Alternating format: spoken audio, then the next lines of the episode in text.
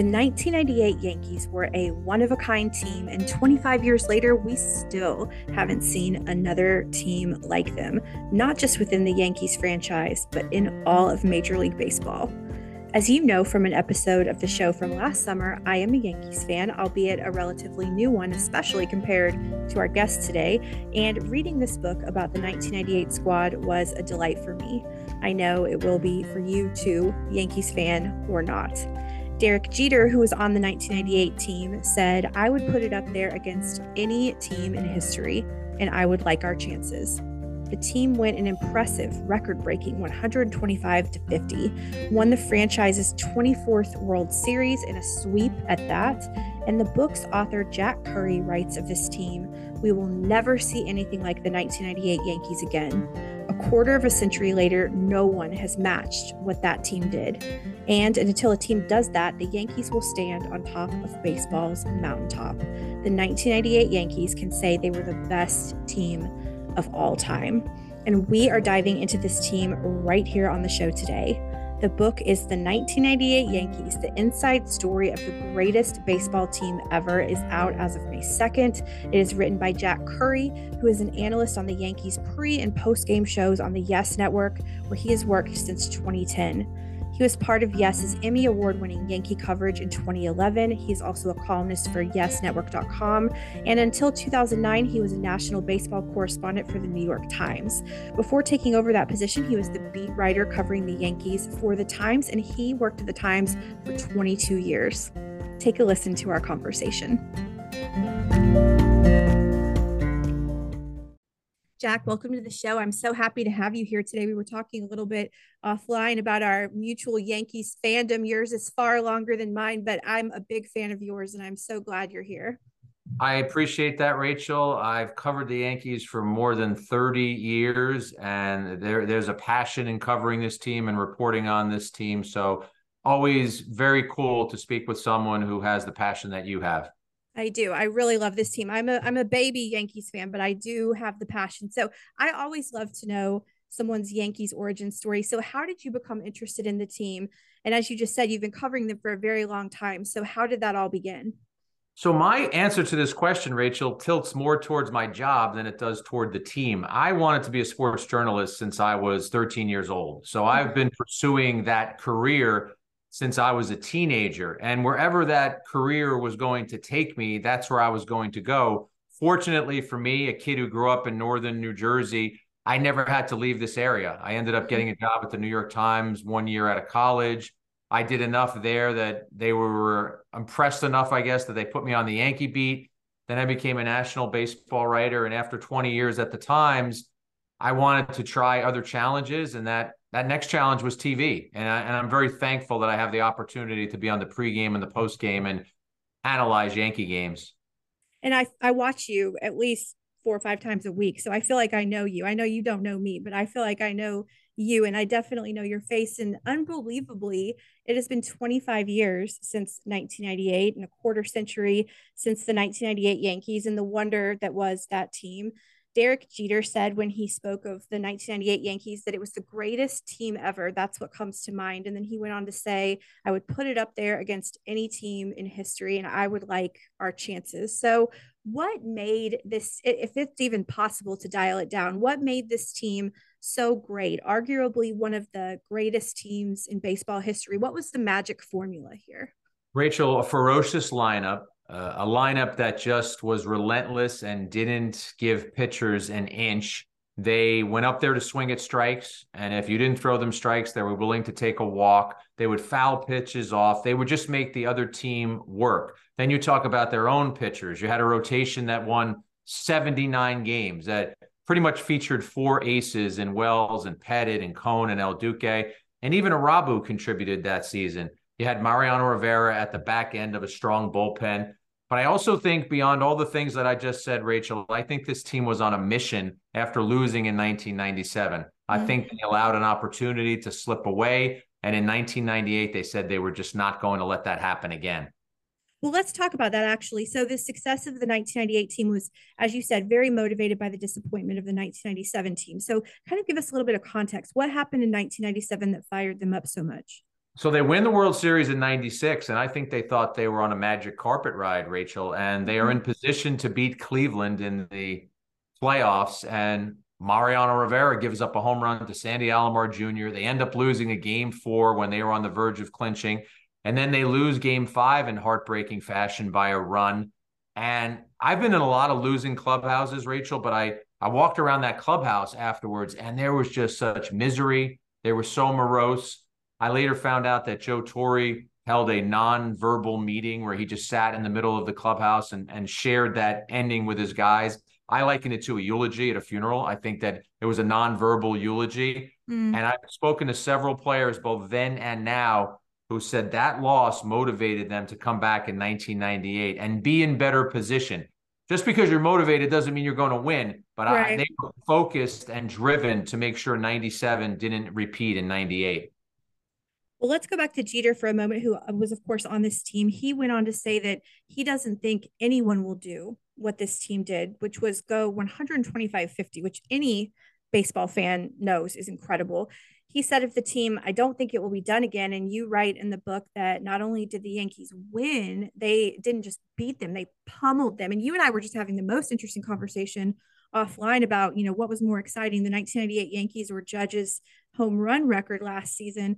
And, you know, that you you mentioned this earlier that these weren't just wins. These were this was domination.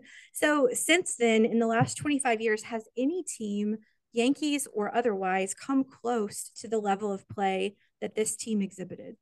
I don't think anyone has. I look at the 2018 Red Sox, they won 108 regular season games.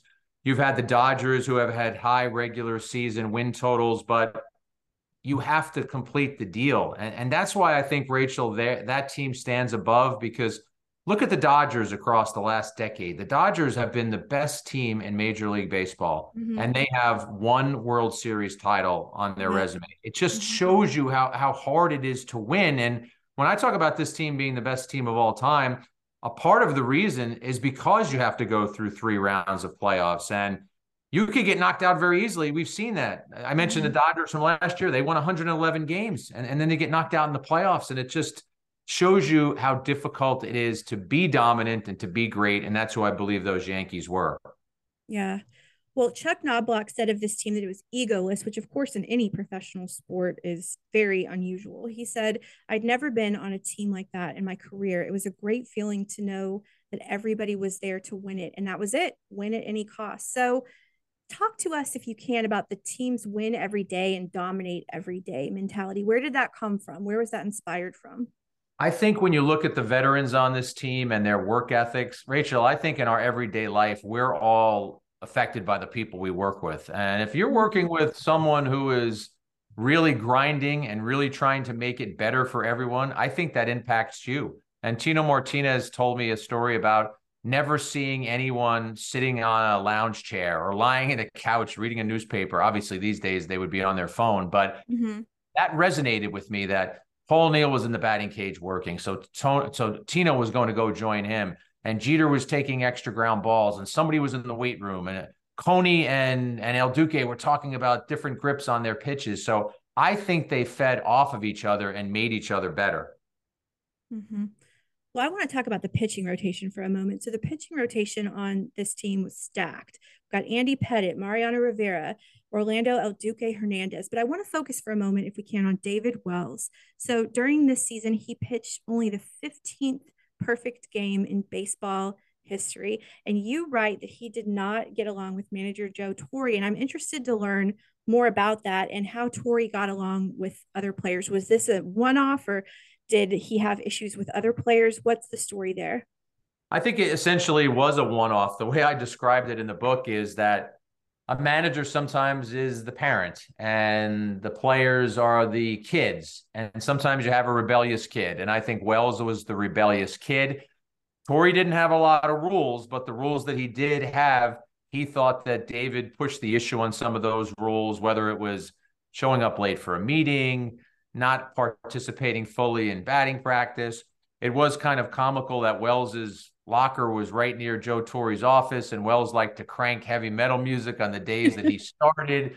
So there was just this division and this dissension between the two of them. which is why, Rachel, I think that David Cone is an unsung hero on that team, not only because he won 20 games and what he did on the field, that he was savvy enough to swoop in, see that there was a division between Torre and Wells, and just become the mediator and just say, Hey, mm-hmm. I'll take care of Wells. He told Joe Torre, I will handle this. I will keep him out of jail. Don't worry about it. And Rachel, it worked from the time that Wells pitched the perfect game until the end of the season. David and David, the two of them, were two of the best pitchers in the American League. They finished in the top five in the Cy Young Award voting.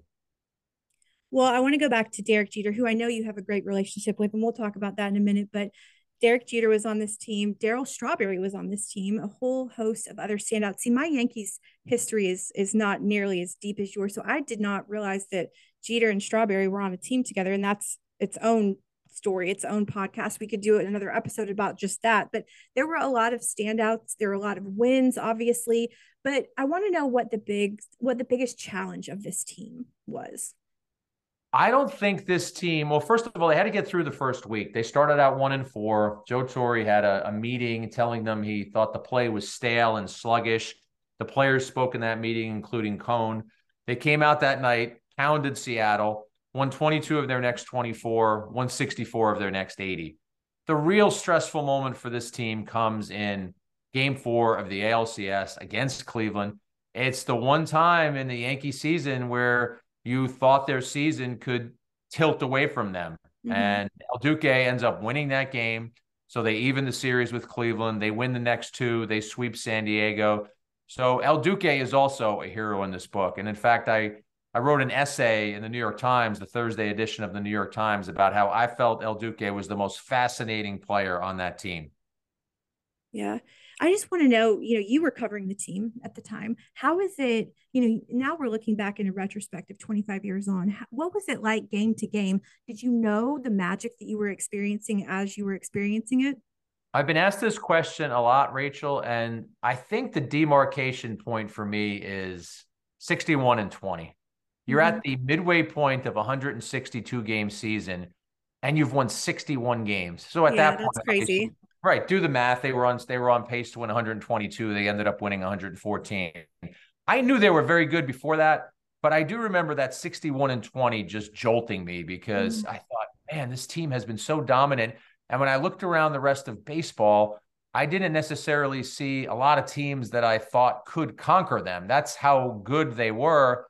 And oh, along the way, they were, I think they were 39 and 13 or 40 and 13 when suddenly El Duque becomes part of the mix. So it was a matter of the rich getting richer. And mm. it was a joy to cover this team. So many professionals and a team, Rachel, that drew a lot of respect from opponents. I mean, they beat you and they pummeled you, but they didn't do it with uh, embarrassing you. They they did it almost in a dignified way that the opponents respected them. A dignified beatdown every time. Yes. I just still can't get over the egoless comment because what team do you know, especially these days, that's egoless? You know, that's just impossible for me to imagine. But the team went to on to perhaps not shockingly, listeners at this point in the conversation, win the World Series. It was the Yankees' 24th World Series win. They swept the Padres to do so. And you write, fittingly, the Yankees celebrated a spectacular season, a season that was as remarkable as any in their illustrious history. Professor Torre's team had finished the math assignment and the baseball assignment. There were no more wins to chase. Okay, so then what happens in 1999? How can you follow that up? And have we ever seen a Yankees team as good? Well, they won in 99 and 2000, so let's not belittle those accomplishments, sure. right? It's so hard to win. In fact, since the Yankees won in 98, 99, and 2000, it's almost a quarter of a century. No team has ever even been able to go back to back. I think that they carried some of those same traits into 99 and into 2000. And the stress that I talked about in 98, there are some people in the Yankee world who will tell you that 2000 was just as stressful because it's against the Mets. And mm-hmm. if you played for George Steinbrenner's team, you'd better not lose to the Mets. Right. I think those teams were really good teams too, Rachel. But to me, the 98 team stands on a mountaintop.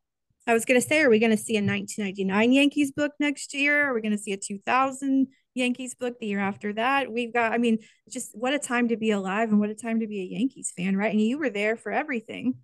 I can't answer that question right now. It's sort of like that was a rhetorical I, question, but I've run a couple of marathons, and and writing a book to me is the equivalent of running a marathon. You do mm-hmm. all this work and all this preparation, and then when the book comes out, that's kind of when the the marathon is over. And I've never, I've only done two, but I've never been ready to run another one right away. But yes, sure. there there will be something else in my future, but I, I I'm very proud and happy with the way this one turned out. It's so good, Jack. It's so good. And to the point of, you know, how do you follow that up? You write in the book, we will never see anything like the 1998 Yankees again. A quarter of a century later, no one has matched what that team did. And until a team does that, the Yankees will stand on top of baseball's mountaintop. The 1998 Yankees can say they were the best team of all time, greatest team ever, greatest team ever, greatest team ever, Jeter once said to me, meaning you, not me. And then he laughed, but I know he believed it. So do I. So I should also note that two years later, in 2000, you went on to write a book with Jeter, which I need to add to my list. So I would love to know some of your favorite personal memories from that season? I mean, obviously you're covering it, but and, and maybe even some things that didn't make the book. What are some memories that stand out as just you can't forget them? I've been asked this a few times, and I start at the end, Rachel. I remember being in that clubhouse in San Diego when they won. And at that point, I'd been covering baseball, what, for about eight or nine years. And I'd been in winning clubhouses before. And that clubhouse and clubhouse was a mixture of celebration, but also of utter relief. When you win 114 mm-hmm. games, you'd better win the World Series because if you don't, you'll be remembered as the 114 win team that fizzled so I, I made sure to take a mental note of guys who I felt were overjoyed, but also just exhaling as if to say, wow, we did it. We, we, we didn't let this opportunity pass by. And now we can call ourselves one of the best teams of all time.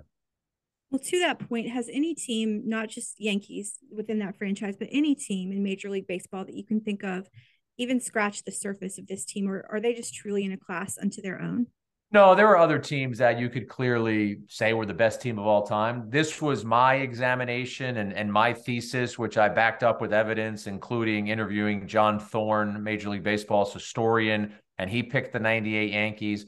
But my gosh, you could talk about the 27 Yankees and the 39 Yankees and the 1976 Cincinnati Reds and the Oakland A's from the early 70s and, and other teams that I'm sure I, I tried to make sure early in the book, Rachel, that I that I mentioned about 10 other teams. And I said, listen, I'm going to lay out this the groundwork for why I think they were the best team of all time.